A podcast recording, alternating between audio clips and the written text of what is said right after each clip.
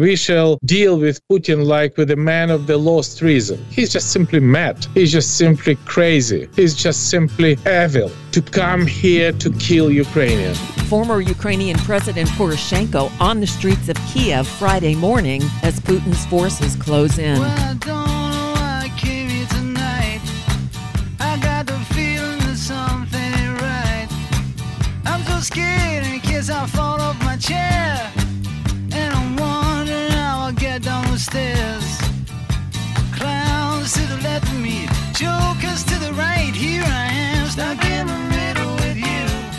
From Pacifica Radio, this is the BradCast, as heard on KPFK 90.7 FM in Los Angeles.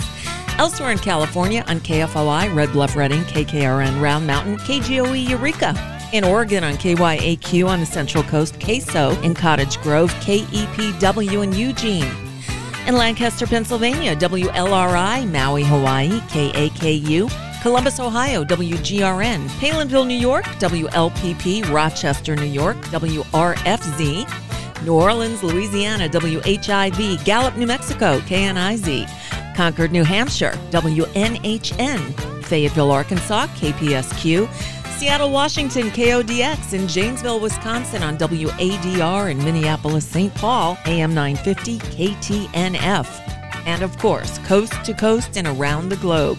Streaming on the internet on the Progressive Voices channel, Netroots Radio, Radio for Humans, FYI Nation, NicoleSandler.com, Radio Free Brooklyn, Workforce Rising, No Lies Radio, Verdant Square Radio, and Detour Talk, blanketing the globe five days a week. Usually hosted by Brad Friedman of BradBlog.com, but he's got a tooth thing today going on. So, once again, you got me. I'm Nicole Sandler. I host The Nicole Sandler Show, based at NicoleSandler.com. Kind of self explanatory. So, this is the part of the show where I usually tell you what guest we have coming up and then launch into the latest news. Well, our guest today is Marcy Wheeler of emptywheel.net. More about her in a moment. But the lead story is Vladimir Putin's full on invasion of and assault on Ukraine.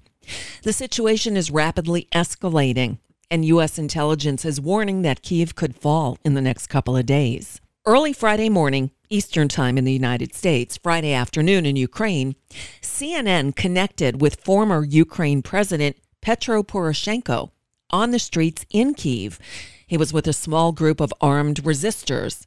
His message was that they need help. They need weapons and support against Putin, and they are not giving in. I try to do my best that world should know the truth about situation in Ukraine. We Ukrainians are not standing in line for the bread or for the cash from the bank uh, machine. We are standing in line for the weapons we are standing in line to give our blood to the our uh, soldiers. And with this situation uh, definitely we demonstrate a unique quality that we can stand against russian aggression. We can stand against russian occupation. We are united together with the whole world. This is extremely important for us that we feel that we are not alone that you are together with us we are fighting for democracy and freedom against Russian aggressor without any reason. Uh, Putin uh, make an attack of us, and this uh, the maximum you can. This is the name sanction from the hell. This is direct uh, message from the great leader of the Western world, and Putin should feel himself in the hell. This is his future, and your sanction definitely help him to feel exactly like that. I'll link to the full segment at bradblog.com where this show will be posted. That's also where I'll introduce you to an amazing woman named Olga Reznikova. She's the mother of two young children, and for years now, she's hosted a YouTube channel all about life in Ukraine. Well, now she's sharing her family's experience as their world has been turned upside down along with the invasion by Putin and Russia's army. She and her family had already left Kiev and are now in the town of Lviv, which was considered to be safer until now. I was telling you in previous videos that um, Lviv, this is some kind of like place where everybody is hiding and considering it safe. Now also they're bombing Lviv, so it's not safe anymore. There is no safe really place which can be considered in Ukraine. So actually, if you want to run, you need to run out of country or don't run anywhere and stay on the place where you are. Uh, so for me now, we decided that yeah, maybe I guess we need to leave, uh, try to leave to Poland because people are saying that there is a huge crazy traffic uh, jams. It's not even traffic jams. It's just that so many people try to go out and go out of country. And uh, I have friends who staying from 2 a.m. and now it's about uh, 11 and they still didn't even see where is the checkpoint and you know so I assume that the waiting time will be something like 24 hours. And I have uh, two small kids. One is at all infant and uh, I'm not really sure how it can be, but we will try to move and we will try to go out because I don't, I see my daughter, she really start understanding everything what's happening and I don't want her to hurt her psychological uh, um, health uh, if she will be start having explosions here if i would have options to avoid her to seeing it. I don't know if we will be able to cross the border what will happen on the way how the things will be. I will be keep informing you. I will promise to record video and post.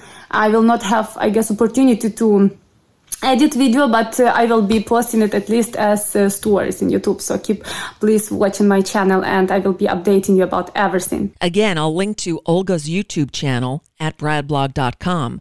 Do yourself a favor and follow her. She's posting videos constantly and keeping us informed about what's happening over there in real time. So rather than try to deal with the latest news here, which will undoubtedly be outdated by the time you get to hear it, today on the BradCast, I'll share an interview I did with Marcy Wheeler. We spoke on Monday, just a few days ago. Though our section on Russia and Ukraine is already a bit outdated by now, her observations, as always, are spot on. So, in a moment, Marcy Wheeler gives us updates on the January 6th investigation and prosecutions, the Fox Not News disinformation campaign about John Durham's investigation into the origins of the Russia probe, and yes, a bit about Russia's war on Ukraine. Stick around. I'm Nicole Sandler, your guest host today on the BradCast. Hey, this is Brad. If you haven't noticed by now, it's no easy feat finding facts, real facts, not alternative facts, over your public airwaves. We try to bring you real facts, truth, and clarity without fear or favor each and every day on the BradCast. But we need your help to do it. If you enjoy the show and or get something from it, please give back a bit if you can by visiting us at bradblog.com/donate. Your support helps Desi and me continue to bring you real, independent, progressive news five days a week over your public airwaves. We simply can't do it without your help, and that help is needed more now than ever. Please stop by bradblog.com slash donate today to make a one-time donation or even better, automated monthly support. It'll take you about 60 seconds, and you can rest easy knowing that we'll be here every day making sense of it all, or at least trying to. That's bradblog.com slash donate, and thanks.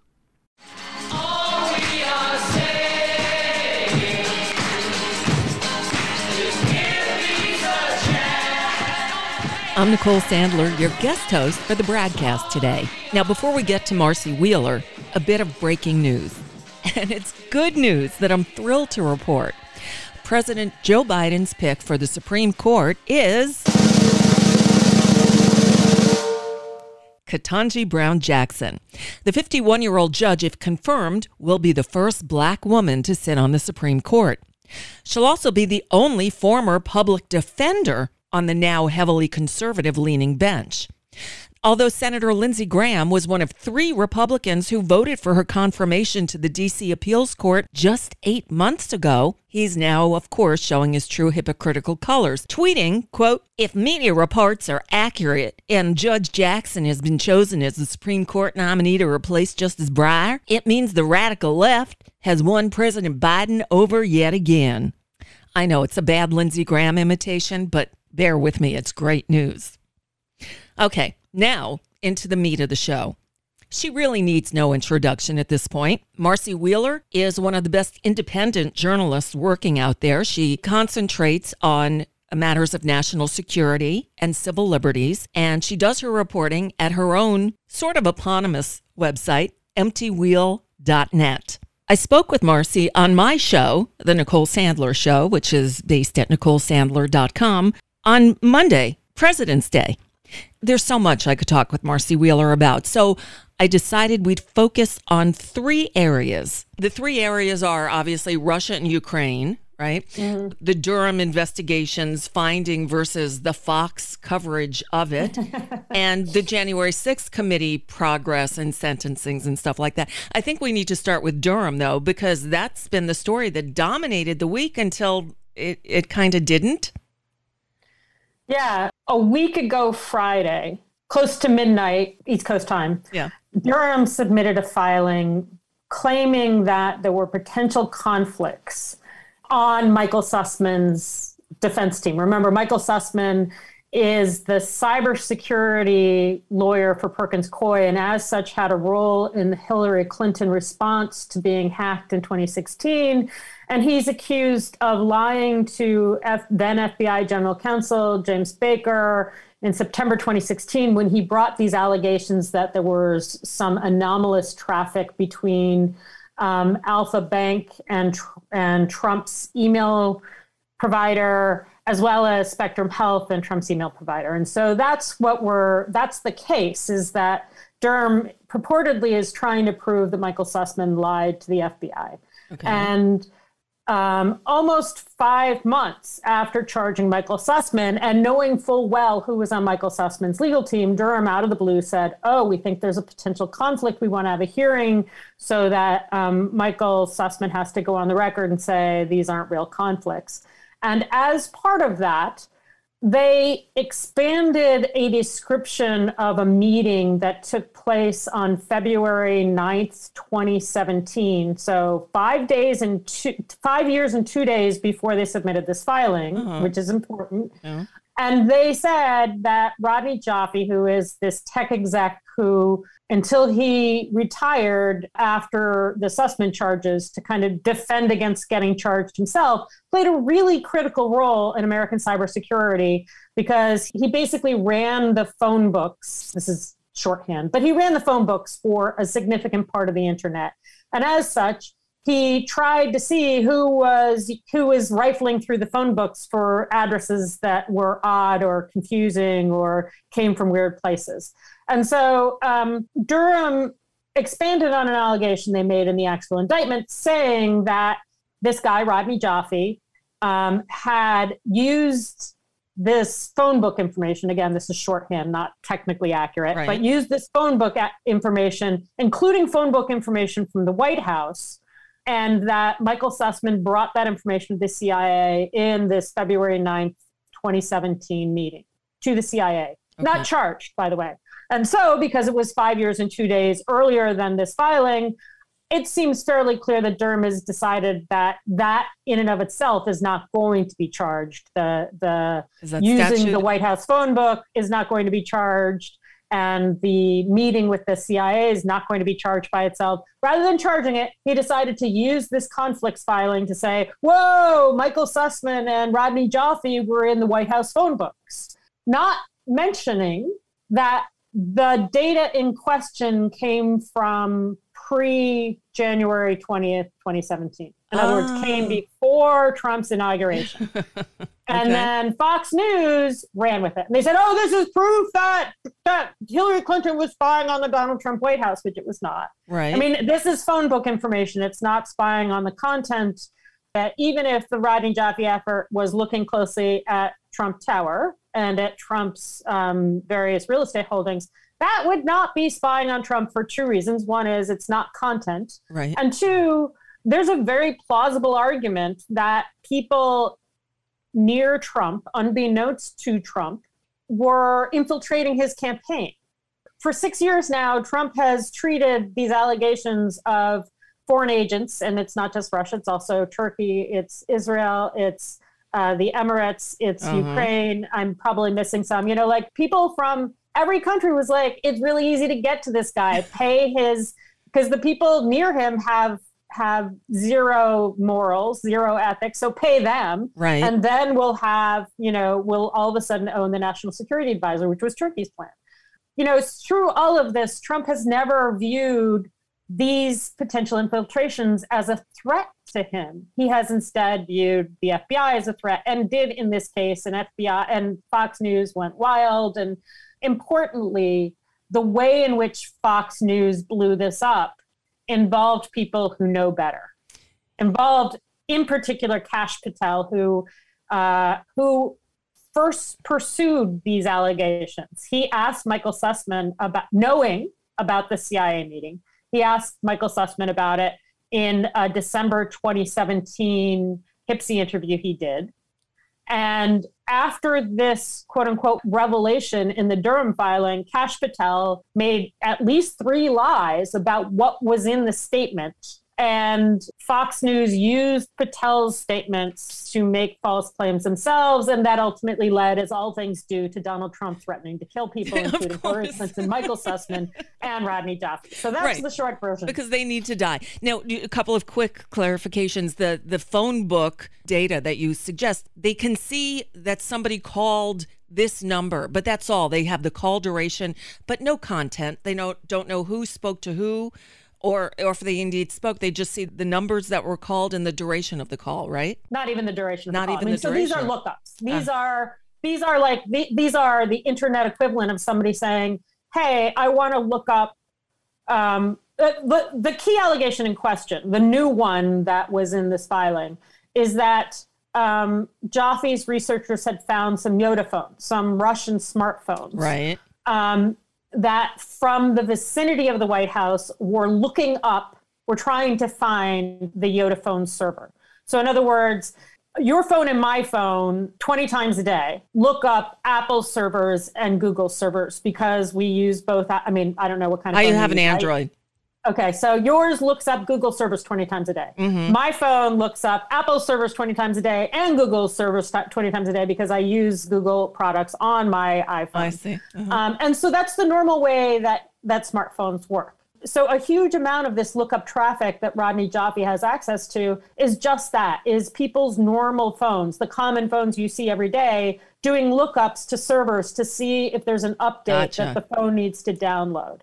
What was unusual about this traffic is that Yota phones in the United States are unbelievably rare because they're not built to work on US hmm. network. But Yota phones are very. Gotcha. very uncommon. And it's just weird that somebody in the White House would be using one. Okay. That's it. That's all. That's- and also somebody in Spectrum Health and also somebody in Trump Tower. That's what we're talking about. Okay, so this seems to me to be very analogous to Bill Barr and his early take on the Mueller report. Durham releases this filing late on a Friday.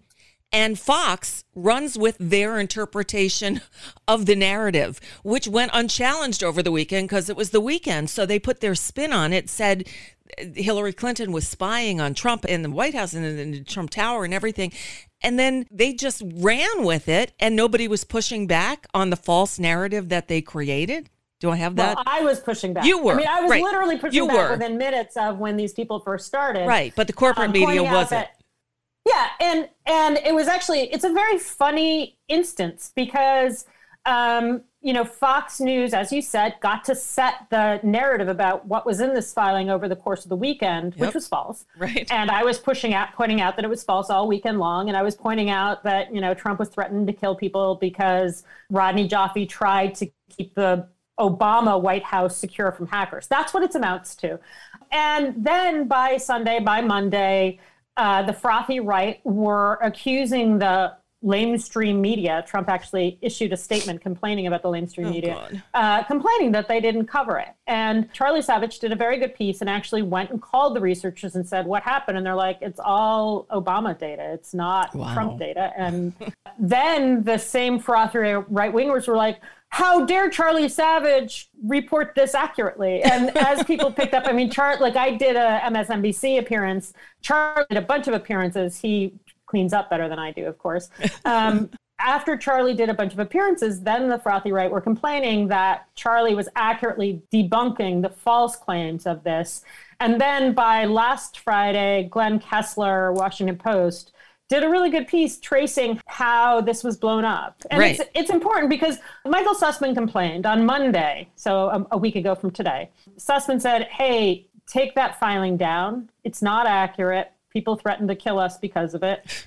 And then later in the week, Durham puts a new prosecutor on the team, which, you know, I got a lot of theories about why a new prosecutor was added to make these claims sometimes prosecutors, lawyers do that when the original lawyers can't make the claims in good faith. Huh. So, in other words, you make somebody who can say, well, we had no idea. Mm-hmm. Um, and she claimed that these were third parties, the ones that blew up this filing. And oh, we only did it because there was a real conflict. And A, they never claimed there was a conflict for the White House. They said, you know, there's this defense team member and he may have a conflict because he used to work for Jim Comey. That was the nature of the conflict. And oh, by the way, he also worked in the White House, but that's not a conflict. So now they're claiming that they raised the White House because this guy worked at the White House, even though they, they agree it's not a conflict. That's one. Two, they made this third party claim. The third party claim is bullshit because, as I noted, Kash Patel played a key role in it. Kash Patel was the person who started this line of inquiry as a, as a senior HPSCI staffer. Kash Patel worked in the National Security Council for years at the White House. If he thought this was an issue, he could have shot, you know, he could have done something about it. Kash Patel was DOD's chief of staff for the transition period. And so in that position, he could have gone in and, and referred to the DARPA contract that it's at the core of this. Kash Patel did none of that. Mm-hmm. Kash Patel instead came out and lied about what the filing said, knowing full well, or he should have known full well that he was lying. So, one, he's not a third party. Two, John Ratcliffe, who, if uh, listeners remember, Rick Grenell was this basically poster, a Twitter poster who became the ambassador to Germany. And after that, because he was confirmed by the center, became the director of national intelligence. And even Republicans recognized that he should not be uh, director of national intelligence.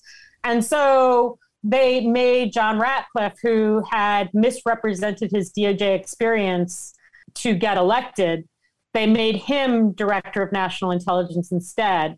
And former director of national intelligence, John Ratcliffe, who was confirmed for the job, but who was also manifestly unqualified for it, by his own telling, has met multiple times with Durham's prosecutors.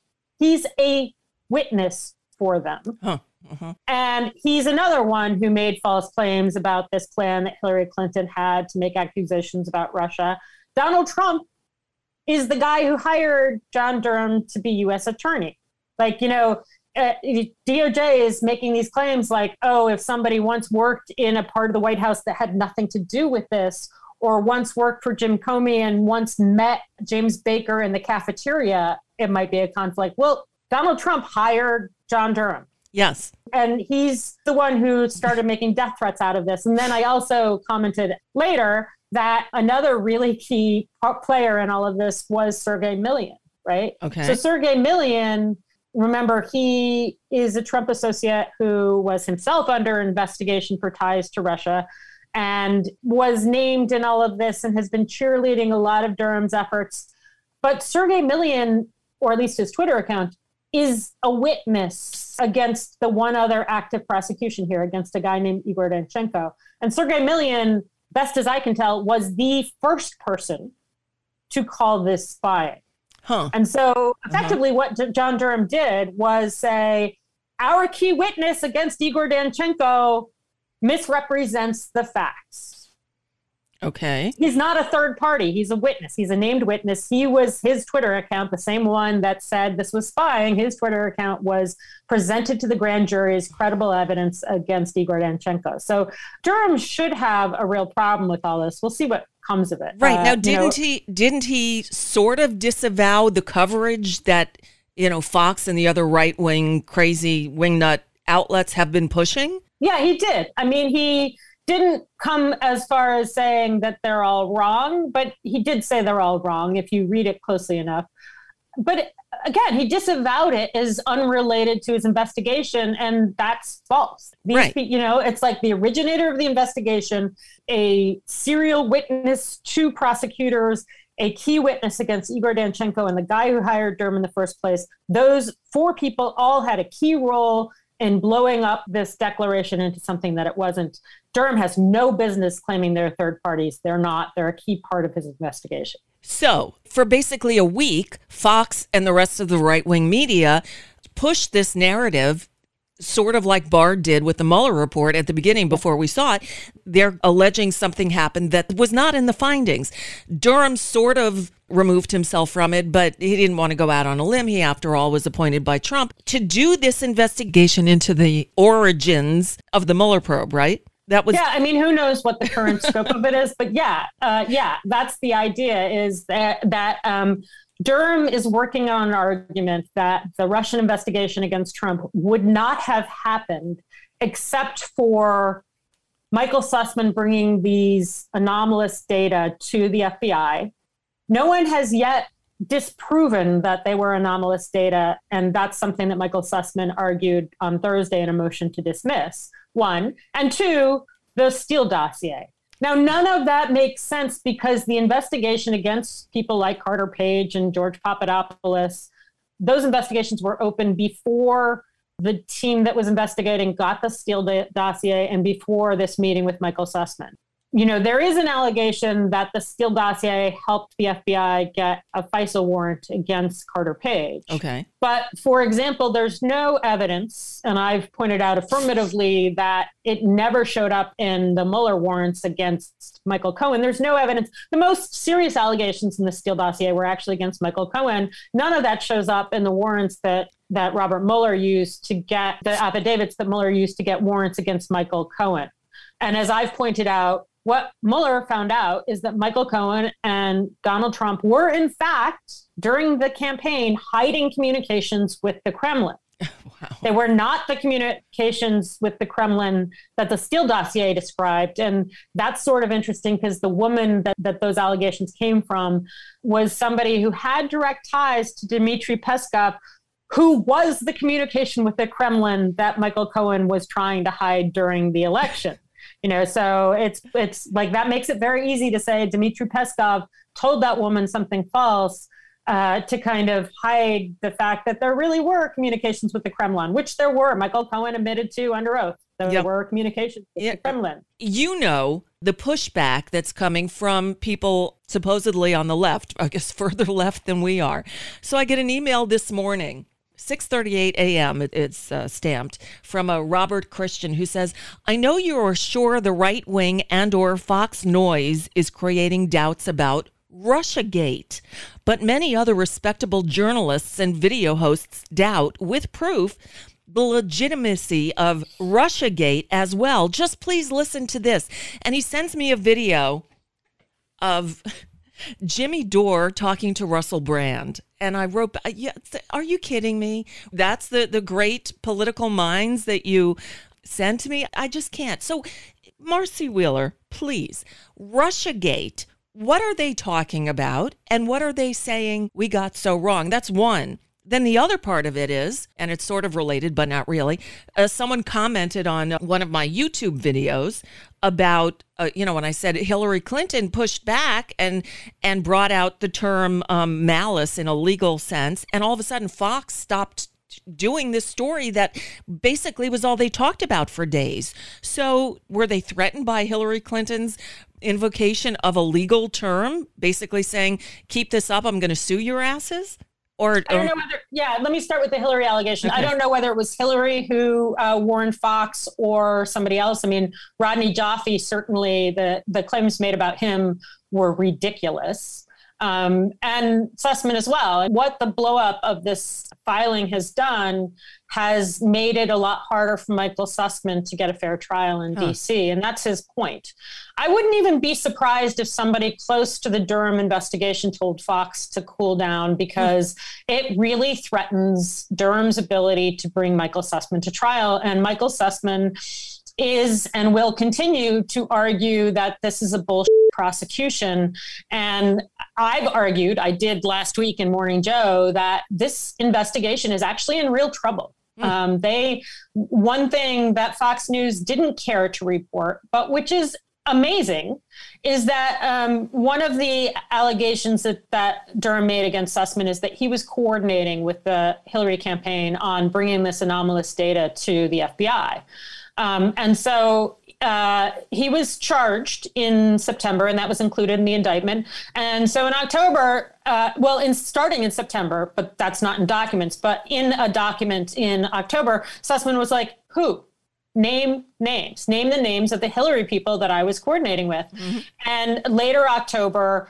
Uh, Durham said, uh, points to three paragraphs in the indictment, none of which show that Sussman was directly coordinating with the Hillary campaign, which I took at that point to, to be proof that he can't back that allegation. Sussman last week revealed that Durham never interviewed a single full time Hillary staffer until November, two months after he was indicted. Wow. That's a stunning, stunning, stunning revelation. Durham also um, never bothered to look for James Baker's phones they all the t- all this time they were in DOJIG's possession. Never bothered to go get it. Found out about it in in uh, January that they existed, and and then had to scramble and provide that to to Sussman and Discover. So basically, what we're learning is that Durham didn't do basic investigation before he charged Sussman, and that's a real problem. Interesting. Um, so and I think Sussman actually went very gently on uh, Durham in his motion to dismiss. He basically said, you know, this is not a material lie, but um, but uh, uh, that's stunning. Like that's stunning incompetence from an investigative standpoint, and one wonders what you know what what he's been doing instead of investigating, instead of interviewing the people he would need to interview to make the allegations he made in the indictment. What he's been doing instead is meeting with John Ratcliffe, who have I mentioned that he lied to get elected about his background in DOJ? So that's that's that's where you're getting it. Wow. The Russia the Russiagate thing you asked about. Yes. The term Russiagate, the people who use the term Russiagate are virtually unanimously members of an effort, um, and it's a it's a right left effort. It's people like Glenn Greenwald, yep. wherever he is on the spectrum right now. Besides apologizing for fascists, it's Republicans and it's people like Jimmy Dore. Yes. and um, and they use the term to pretend that the Russian investigation was about the dossier and about the Alpha Bank allegations. And so there was an effort, and it was it involved um, it involved Oleg Deripaska, uh-huh from very early on to make the dossier substitute for the actual allegations against Trump. And they pursued it very aggressively. Uh, Paul Manafort came back from having met with Oleg Deripaska's deputy saying, here's how we're going to rebut this. And Oleg Deripaska, by the way, knew about the dossier project very early on and probably was feeding it Russian disinformation. So what you're seeing is from very, early, I mean, like literally before the Russians were done hacking Hillary Clinton, the Russians had started to undermine any investigation into their hacking right. by using the dossier to supplant it, to distract people, to say, don't look at the actual communications with the with the Kremlin that Michael Cohen had in January 2016. Instead, let's make allegations that he met with them in Prague in August and September of 2016. That's that's what this is about. So when you hear, hear the term Russiagate, yeah you immediately say Russiagate is not what I'm talking about. I'm talking about the documented allegations that um, Trump, that tons of people tried to cultivate Trump via a series of means, including via Trump's rat Roger Stone and Trump's campaign manager Paul Manafort. And we don't yet know what the ties between Trump's rat Roger Stone and the Russians were, but um, there there are credible allegations he knew of their plans as early as May or even April, and we know that Paul Manafort went to a cigar bar and told Konstantin Kilimnik, who has now been declared a Russian intelligence agent, told him what the campaign strategy to get elected was at a meeting where Manafort was trying to get rid of $19 million of debt to Deripaska. And in exchange for that, he gave a Deripaska deputy his plan on how you could get Donald Trump elected president and also seemingly agreed to help and this is your segue. You're gonna love. You're gonna love me right. for this. I love it. Seemingly agreed to help Russia's plans to carve up Ukraine, Oh, and those efforts continued through 2018. And then guess who picked up those efforts? Rudy Giuliani, oh, and that leads us to today. perfect place to hit the pause button. That's Marcy Wheeler, who covers national security and civil liberties issues, writing at emptywheel.net, our guest today on the BradCast. So we taped this interview last week on Monday, President's Day. At the time, we knew that Putin was moving troops to Russia's border with Ukraine. U.S. intelligence said Putin was getting ready to invade. Putin denied it, but obviously we now know that's exactly what happened. So we'll move past much of the Russia Ukraine discussion, as the situation is now unfortunately apparent for the whole world to see, and we'll get to January 6th. We'll do that in a moment. I'm Nicole Sandler, your guest host today on the BradCast. Hey, this is Desi Doyen of the Green News Report and the BradCast. Did you know that you can help us stay completely independent over your public airwaves by signing up for a monthly subscription of any amount you like? Yes! Just go to bradblog.com slash donate. That's bradblog.com slash donate. And thanks.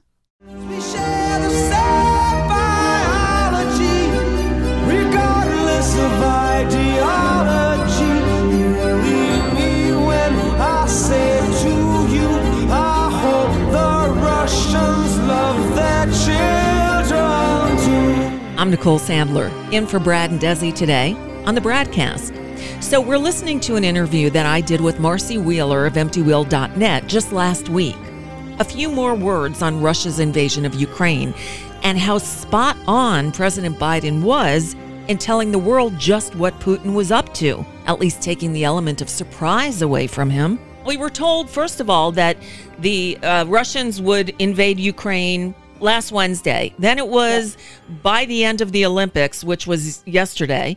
And now here we are today. We're hearing what might be like false flag reports of mortar fire and gunfire and attacks or not. We don't know. So what's happening today? Where are we?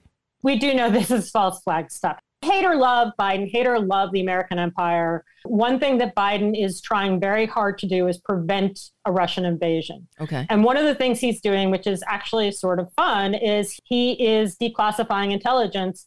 And the audience for this declassified intelligence is not you, it's not Jimmy Dore, it is Vladimir Putin. Right. And um, so, for example, one of the things they've said is there's a plan to lead uh, basically a coup against Zelensky, replace him with a pro-Russian whatever, you know. And by the way, that's a continuation of plans that go back to the communications that Michael Cohen had with the Kremlin and to um, Paul Manafort. I mean, that's what Paul Manafort was doing starting in 2016 and 2017 and 2018, and then Rudy Giuliani picked it up. So it's just a continuation of all that effort. So that's one thing that they leaked. They also leaked not just that there's a plan to create a false flag event, but also here's what the false flag event is going to be. Biden did a press conference on Friday and said the order has gone out to mobilize. And yes, the press should demand evidence for these claims, although some of them, the false flag claims, for example, we already have open source corroboration for them. So, for example, there were a bunch of videos that were le- released on Friday showing these events going on in the occupied region of Ukraine. And those videos that claimed to present things that happened on Friday had dates on them of Wednesday. Oh, wow. So, Um, and some of them were even older. Some of them were like events that were years earlier. If people care to look, Russia has never really tried to hide its false flag operations very well. They did a better job on the 2016 operation in the United States, but even then it was half assed. But there is abundant commercial satellite of the Russian mobilization. mhm. And for example, they claimed last week, oh, we've moved troops away from the border. And Yeah. there's commercial satellites showing that that was just a, a movement. It wasn't, they weren't actually pulling them away from the border. And oh, by the way, like a lot of this invasion was happening under cover of a variety of military operations of exercises, like Sure. the exercises off the off the coast of Ireland, right? Right? Um, right? and basically, Russia has moved a huge portion of its military to Belarus, to the border, the northern border of Ukraine and Belarus. And that was just supposed to be a military exercise that was supposed to end on Friday. Since then, they've said, you know, we're going to keep them there. and so even that cover is, uh, you know, has Russia's already given it up. It's like, well, we're just going to keep them there because we're going to keep them there.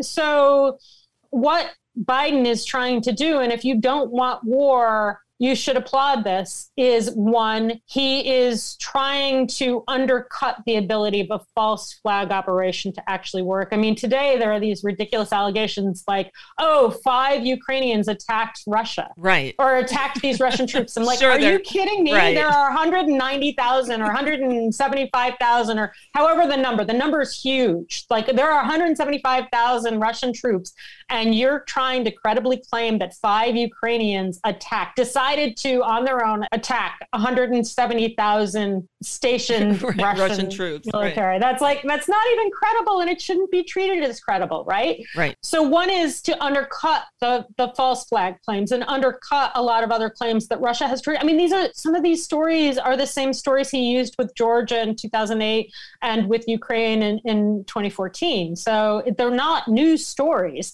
And Biden is just trying to ensure that it makes it harder to create any confusion about what's going on here and frankly also makes it easier if Russia invades, to impose sanctions. It makes it easier for Germany and France to join in on sanctions, for example. So that's one thing he's trying to do. He's trying to make it very clear that this is an invasion. It's not, Right. you know, like there's no credible claim that Ukrainians are going to attack all of these amassed troops. It's just, it's, it's It's insane. ridiculous. You know, and uh, and then you take it further. Actually, I I called Ukraine the other day. I tend to do this. I call. I like to talk to regular people to see what they think.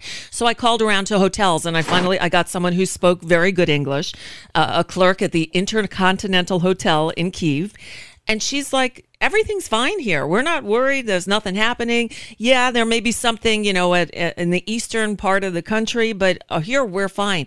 Is that because that's what they've been told? And she also knew nothing. It was the day that a kindergarten was apparently bombed, and she hadn't heard anything about that. She said they're not getting much information, but she didn't think there was any danger coming their way. Well, Zelensky is trying really hard, and I don't blame him to prevent panic. To keep uh, calm, because right. because look, I mean, he knows that there's also a coup attempt. Like there's an attempt to replace him, Right. and so for him to maintain power, he needs to ensure that the economy of Ukraine continues as normally as possible. And for example, insurers have stopped insuring flights into Ukraine, so um, so there is an effort, and the U.S. is doing that to ensure that normal flights keep going um, because to the extent that Russia can make life in Ukraine stop, then it becomes easier to overthrow Zelensky via via other means. So that's one thing, and Zelensky's trying really hard to avoid panic.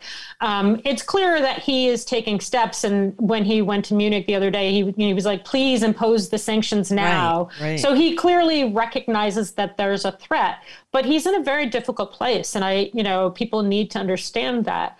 To go back though, the other reason Biden is doing this, the other reason that Biden is declassifying this intelligence, and the other reason why you and I are not the audience for this, and Jimmy Dore is not the audience for it. The audience is Vladimir Putin, and the reason you do this, the reason you say. I know that you've got a false flag plan. I know you've got a plan to replace Zelensky. I know that the order has already gone out. It's to get inside Vladimir Putin's head. Sure. Um, right. And it's to get him to distrust, it's to get him to, to realize that the US has compromised his command structure in ways that he can't prevent right now. And therefore, he doesn't know what else the United States knows. I know that there are a lot of people demanding evidence, and that is the right role for the press to do. Mm-hmm. If Putin knows it's true, then it's going to have the desired effect. In months and weeks from now, you know, the CIA can provide some evidence or we can corroborate the evidence. Um, we've already corroborated the evidence of the false flag attacks, right? Um, then, then we can look back and say, wow, it was a really smart thing. And I'm grateful if it actually works. I'm grateful that Biden took these efforts to make Putin think twice before invading because the goal you know like um like this is why it's not like the colin powell speech in 2003 before the UN to justify the invasion of Iraq because and and Blinken said this the other day I'm not trying to invade a country I'm trying to prevent an invasion Right. and and really you know again there's no credible claim that five Ukrainian soldiers are trying to attack 190,000 Russians it's just it's just think about it it's it's, It's insane. absurd Right. It is absurd. Okay, so we've gone on for uh, for a long time, and I so appreciate your time because you're giving us great information. So the last thing I want to touch on is what's happening with the January 6th prosecutions investigation committee. Merrick Garland, I know you've been a defender of Merrick Garland, and he's come under a lot of criticism. You know, I'm on a one list. The thread that's been going on for weeks is where the f- is Merrick Garland? But you say give him time, he's doing the right thing, or do you still feel that way? I do. So the first thing that your listeners should know is that on Friday, Judge Amit Mehta, who is, happens to be the judge presiding over the all the Oath Keepers cases, ruled against Trump in trying to dismiss three lawsuits. Right. That doesn't mean that it's proved that Trump conspired with the Oath Keepers and Proud Boys. All he said is the allegations are plausible. And so the lawsuit can go forward.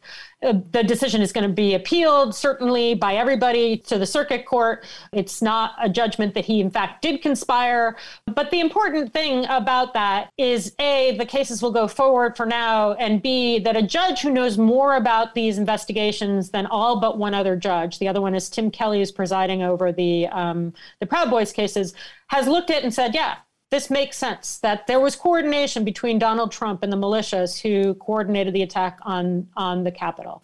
Now, th- and these allegations, by the way, the most recent lawsuit in these allegations was March. So we're talking really outdated language, and there's stuff that in Mehta's ruling that I can see. He's pointing to stuff he knows and that stuff that I know. And that's a segue to saying that two things that people need to know. One is there are active investigations of eight close Trump associates. Okay. And so this notion that that Merrick Garland is backing off of going after any Trump associate is just baseless. It's like it's disproven by the fact that um, Lisa Monaco is the deputy attorney general, and she's the one who oversees the day-to-day operations. And literally, literally, literally, on her first day in office is the day that DOJ approved the warrants targeting Rudy Giuliani. If that's not proof that they took that they prioritize going after Trump's criminals, I you know I don't know what better proof you could give, right? Gotcha. Um, it just has taken a long time to go through a privilege review of Rudy Giuliani's phones, but they've gone through everything. So the data that they seized has been reviewed not just for the warrants we know about, which focus on Ukraine, again, Ukraine, um, but they, but the, the, there's been a privilege review of everything from January 1st, 2018 until the data seizure, which was April of 2021. And so, for all we know, DOJ has obtained warrants on Rudy Giuliani, and there's reason to know that he was in communication with uh, Proud Boy affiliates um, and gotten the access to his phones already. And, you know, a lot of TV lawyers like to say, well, we would know because there would be a warrant. I'm like, there was a warrant. You know, like we, like DOJ has in their possession Rudy's communications going through April 2021. Right. Um, an- another one that is fairly recent is that the lawyer that Rudy Giuliani shares with Steve Bannon, and who was interviewed by the FBI twice in advance of charging Steve Bannon with contempt of Congress. And oh, by the way, I'm not including Bannon in that number eight. So if you include Bannon, Oh. then nine people Okay. are being Wow. prosecuted. The lawyer's name is Robert Costello, and he made certain claims to the FBI and DOJ about the timing of and any coordination he had with Trump's lawyers. He said, "Well, I never spoke to them before I made these took these steps." And those claims would be easily debunkable by obtaining his call records, his internet and phone records. Um, and they did that. They went and obtained his call records and his internet records. And they wouldn't have been able to do that unless they had reason to believe he was not telling the truth about his communications with, with Trump's lawyers. But very, very interestingly, they got his internet call records. So, in other words, who he had emailed, whether the person had opened the email, whether there was an attachment on the email. Mm-hmm. They got those call records going back to his last prior event representing Bannon. So he got Bannon off of a fraud charge by getting him pardoned. This is the lawyer, by the way, that Rudy used in 2018 to uh, dangle a pardon to Michael Cohen so that he wouldn't cooperate and tell Mueller about the communications that he had with the Kremlin during the election that he was trying to hide. Um, you see how this all, Yes. this all, like these are all connected. But Yep. anyway, um, and so the only logical reason why DOJ would obtain all of those internet records for a time when he was representing Rudy, but not Bannon, Uh huh. is that they had reason to believe there was something more going on between him and other, you know, whether it's Trump or somebody else. And so that's the kind of step that, again, like approving warrants against Rudy Giuliani the first day that Lisa Monaco was in business. Um, that's another thing that is proof that not only is Merrick Garland not backing off of aggressive investigative steps, but he is taking aggressive investigative steps against people close close to Trump. And so the one other thing I would say about people claiming that Merrick Garland is not investigating Trump, um, and he said this in his address whenever it was, you know, well, we laid the foundation in the year prior to be able to take further steps. Um, the people that we know are the next in line arising from events at the Capitol. In Uh-huh. other words, the people who were Trump's means of conspiring with the militia are Roger Stone, Uh huh. who has ties to both the Proud Boys and the Oath Keepers. The Oath Keepers were literally calling in repeatedly from guarding him at the Willard Hotel on the morning of the attack Wow. to the guy who was running everything. And so we know that DOJ is trying to get the next level of Oath Keeper cooperator to flip, to be hmm. able to testify about what actually happened in the Willard. We know that that is happening. I, I promise you that is happening. Gotcha. I don't promise you they'll do it, but I am I, I promise you that DOJ is very, very aggressively investigating the Oath Keepers' ties with Roger Stone. I, I promise you that. Okay. Um, one of the other people who is the um, liaison between Trump and the militias is Alex Jones. Uh huh. Alex Jones says Trump ordered me to bring them up to the Capitol. Um, there is abundant evidence that the militia running the events at the Capitol waited. They got close to invading the Capitol and waited for more bodies to come. There's a scene of Joe Biggs, who, by the way, used to work for Alex Jones. He's one of the two leaders of what the Proud Boys were doing that day. There's Wow. a scene of him saying, Alex is coming. Okay. And what happens is Joe Biggs breaks into the Capitol on the west side, leaves the Capitol, walks around the Capitol, and climbs up to the east side of the Capitol steps. Who's there when he gets there? The Oath Keepers and Alex Jones. Wow. They all meet on the east steps. And in fact, Alex Jones lies to the people who followed him from the Capitol. He says, Oh, we're going to go to the east side of the Capitol because I have a permit there. Does he lead them to where he has a permit? No, he leads them to the top of the steps. And those people that he led to the top of the steps all broke into the Capitol and got charged for it. So Wow. Alex Jones is the other one. They've already arrested Alex Jones's videographer and Alex Jones's sidekick, Owen Schroyer. So they've already investigated two InfoWars employees. Um, so t- again, the notion that they're not going against the people that bring you to Trump is just crazy. Um, and then the third one is Rudy Giuliani. As I said, Rudy Giuliani back in January, January 15th, I think, of 2021, he posted um, texts of um, somebody who wasn't at the Capitol that day, but who has ties to the Proud Boys and who uh, was instrumental in kind of seeding the initial effort to try and blame it all on Antifa. And that guy had ties to people who were in the Capitol. So you've got uh, Trump's lawyer talking about the fate of people who were at the Capitol.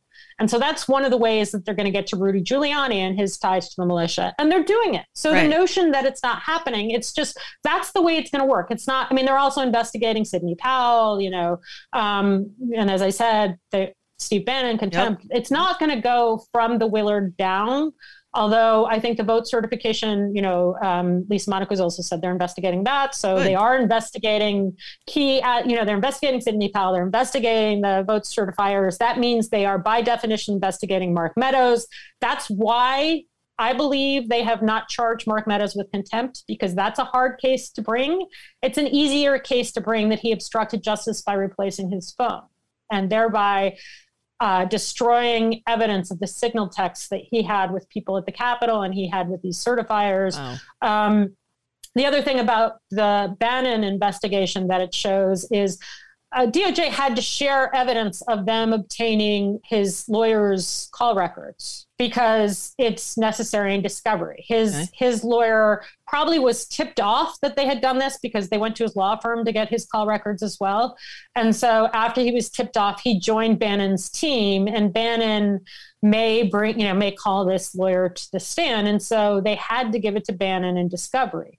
And so it tipped Bannon off to investigative steps, very aggressive, very uh, aggressive investigative steps that they otherwise wouldn't have had to tip him off to. And that's another reason to delay charging Mark Meadows, um, because once you've charged him, you have to start turning over evidence. I got Until you. you charge Okay. him, you don't have to. I And see. so, Ah. so I think that um, you know, again, that that there is a much stronger case that Mark Meadows obstructed justice because he knew there was an ongoing investigation, replaced his phone, and destroyed evidence. wow. And therefore, um, I'm sure DOJ would rather charge him with that than charge him with obstructing Congress because the charges are stronger, the penalty is stronger. It's more likely they can coerce him to flip if they charge him with that, and more directly goes to his personal involvement in January 6th. Right. And one other thing to keep in mind is while the January 6th House Select Committee may be limited if, God forbid, the, the Democrats lose the House in November, the Republicans will come in and disband that committee or do something else, turn the tables or whatever they do. This DOJ investigation is not going to go away at after the midterms regardless of what happens it's the DOJ under the Biden administration so they're there until 2024 yes Yeah, I mean, obviously, Jim Jordan, who's he's an insurrectionist, he was involved, Yes, right? yes. He will be, if Republicans take the House, which is probably the default assumption, he will become the um, Judiciary Chair, Uh-huh. if not the Speaker. Oh, but uh, and yeah, and he will try and la- launch an impeachment probe of Merrick Garland. You can bet that he will do everything he can to obstruct this. But look, I mean, it's February. There's there's it's a long time to go Sure. until November. a lot will happen between now and November. A lot will happen, and I think that um, you know the like the Republican Party censured Liz Cheney, and they ultimately admitted the reason they censured Liz Cheney is because um, the January 6th committee subpoenaed the top two members of the fake electors, and um, there's a woman, Kathy Berden, who was one of the two Michiganders that they subpoenaed, and and um, uh, Ronna McDaniel, Ronna Ronna Romney McDaniel, admitted that that's why she backed the effort to censure Liz Cheney. And I promise you that I mean Kathy Berden is very close. Her her Ron, Ronna McDaniel's political success has relied on Kathy Berden. And so if Kathy Berden testifies honestly about her role in the fake electors, you're now butting up against Ronna McDaniel. You're butting up against the institutional Republican Party committing a crime. And so, you know, what I don't know what's going to come of that investigation. And of course, if Kathy Berden is one of the fake electors, had a key role in the fake electors, then by definition, she's under under the investigation, according to Lisa Monaco. So the Republican Party has committed itself to backing Trump, and they've had to, Mhm, right? M- mhm. Not just because Trump is how they were able to get a minority that nevertheless could get enough votes in a gerrymandered map to win but they've had to because Trump is threatening them, threatening them all with, you know, retaliation and physical violence and so on and so forth. But if that turns out to be a mistake, then who knows what's going to happen in November? We really Right. don't know. No. Oh my goodness. I don't know how you keep it all straight. I try and my head explodes. There comes a point I just have to step back and, and know that I can go over to emptywheel.net and read about all of this. And you cover it all comprehensively. So you still have questions? Go to emptywheel.net and read because there's tons more information there. Marcy Wheeler truly is one of the best in the business. Brad and Desi will be back in time for the next show. You can find me at NicoleSandler.com, where I host a new program every weekday afternoon at 5 Eastern, 2 Pacific. Until next time, I'm Nicole Sandler, really echoing Brad Friedman and saying, Good luck, world. Boy, do we ever need it.